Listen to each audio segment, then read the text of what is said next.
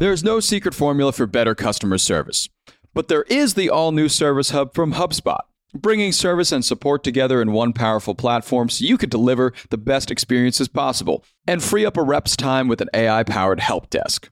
Also, you can easily support and grow your customer base. Secrets out, everybody.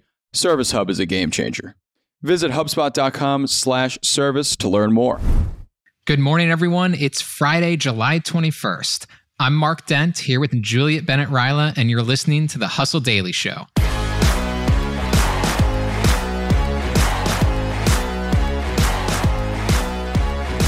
On tap for today, your rent, and specifically how the United States is beginning to crack down on junk fees that can make renting hell. But first, let's talk about everything else that's happening in the world of business and tech. First up, there's yet another tool that may upend media. Google is testing out a new tool for journalists called Genesis. It can write news stories. But what does that mean exactly? Well, it appears that Genesis has the capability to consume information that a journalist has reported and then spit it out into something that is at least adequately readable at this point. Up next, Amazon. The e commerce giant announced it will launch pay by palm technology at all of its Whole Foods locations this year. That means you'll be able to pay for your overpriced saffron threads simply by hovering your palm over an Amazon device. Also, there's somebody who can absolutely afford those really overpriced saffron threads. On Wednesday night, a Californian won Powerball's $1.08 billion jackpot. In other news, Maybelline and Microsoft are partnering on 12 beauty features that users can try on during their Teams meetings. Also, the Electric Boat Racing League, known as E1, is picking up speed. Legendary quarterback Tom Brady just purchased a team on the league's circuit. He joins tennis great Rafael Nadal as an owner. And finally, casual Fridays are getting even more casual. A Wall Street Journal survey revealed that a slim majority of respondents think it's fine to wear shorts and a baseball cap to the office. Sandals, however, are still a no go. Some 56% of people say they absolutely do not want to see your feet in the break room. All right, let's move on to the main story, which is that the rent is still too damn high. Per USA Today, the national median monthly rent is just over $2,000. That's about the same as it was last summer, but it's nearly $300 more than it was two years ago. And sometimes the rent is not the only thing you're paying as a tenant. Landlords often charge something known as junk fees, which can total anywhere from a few dollars to a few hundred dollars. Now, we've talked about junk fees related to vacation rentals, uh, hello Airbnb, and that absurd cleaning fee, and some other industries.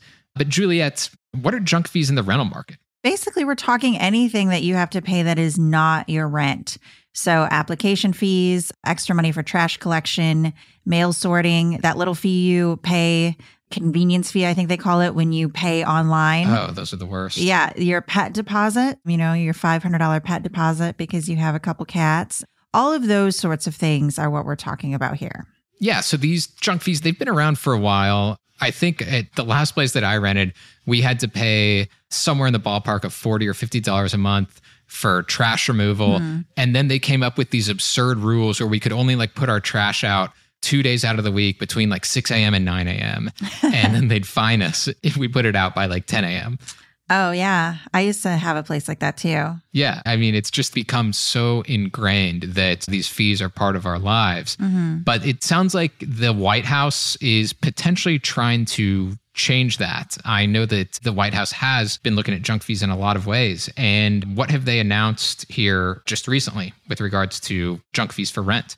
Right. So they came out with a couple of things. There's no blanket like, hey, we're going to force property owners to do X. Hmm. But they did come out with kind of a crackdown in which they talked about how there's new research from the US Department of Housing and Urban Development. That is just kind of research. If you want to go read it, I guess it's kind of interesting. But more specifically, one thing they mentioned was, and this is akin to what Airbnb has done recently three platforms that list rental units apartment.com, Zillow, and affordablehousing.com. They are all going to start listing the monthly cost like what it actually costs per month for you to live in a particular unit up front. And that would also include any sort of upfront fees like your security deposit, as well as recurring fees such as parking or I don't know, some apartment complexes make you pay for amenities like it's a hotel now. So all of that. Mm-hmm. That will help when you're looking for a place to live that you can actually afford. It's really hard to comparison shop, but I think this is very similar to hotels. Like you look at what it costs. Let's say you're going to Las Vegas. Las Vegas is like the most notorious place for this. I think. Yeah. You're looking at a hotel you see one that's 150, you see one that's 125, and you're like, "Oh, cool, I'll go with the cheaper one." But then when you factor in the resort fee and having to pay for Wi-Fi and having to pay for parking and ha- blah blah blah, it's like taking a Spirit Airlines flight and then it turns out you have to pay to check a bag. That's actually not the price you're paying. And I think the big difference here is that you know, a lot of us, most of us, we do not spend the bulk of our income on vacations or Ticketmaster fees, but we do spend it on housing. So yeah. I think cracking down on this kind of stuff is pretty relatable and something that will impact more of us. Yeah. So essentially, these first steps are for some of these major websites and companies that aggregate available rentals. Right. When we start looking at those, we're just going to see the whole thing now, and we won't be surprised, at least, by the junk fees. Right. So hopefully, we'll have more transparency and we'll get to start to see how ridiculous some of these fees are. There was one group that found a property that was charging an extra fee in January, like a January fee. New year, new fee. Yeah. There was a guy in Seattle who said he received a notification fee. He apparently had potted plants on his balcony, which was something that was allowed in his lease. He got a notice telling him that now that was not allowed and he had to get rid of his plants or put them somewhere else. And then they also charged him $75 for the notice for like the act of processing and sending this stupid letter. So stuff like that is going to be more transparent. And then I think my guess is where this is actually more actionable is at the state level. Uh-huh. And so in that announcement about cracking down on the fees, there were also a bunch of different states that had enacted various laws and regulations. I'll just give you a, a few examples. A Colorado bill was to reuse an application across multiple properties for up to 30 days. If you have ever been looking for an apartment, you know that you may have to apply to more than one because you might not get the first one that you want. And every time you do, you have to fill out an application and oftentimes pay a fee that's allegedly for a background and credit check. Sometimes those fees are more than what it actually costs to run the background and credit check, which brings us to Rhode Island, which limited the application fees to no more than the actual cost. Minnesota is now requiring landlords to display the total monthly payments on the first page of the lease and an advertisement so it's not confusing to anyone. That's more in line with what these platforms are doing. So, hopefully, if you are a renter and you are struggling with these fees or very annoyed by them, you'll see similar actions happening in your state. Yeah. Okay. So, we will wait and see if renting does become a little bit less expensive soon.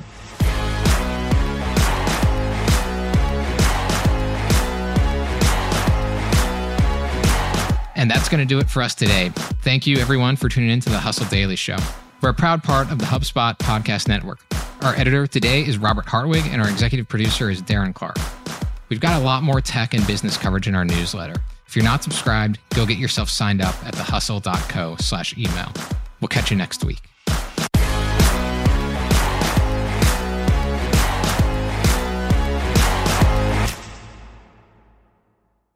Hey, everybody, I got a great podcast to tell you about. It's called Truth, Lies, and Work, and it's brought to you by the HubSpot Podcast Network, the audio destination for business professionals. On this show, you can join husband and wife team Al and Leanne Elliott as they dispel myths, impart wisdom, and answer all your questions about finding, keeping, and motivating great people. They actually just did an episode with John Smith, who is the manager and agent of famous Argentinian soccer player Diego Maradona. He talks about in this episode how he was able to manage the global superstar athlete celebrity that Maradona is and was. It's a great listen. You better get out there and check it out. And you can listen to Truth, Lies, and Work wherever you get your podcasts.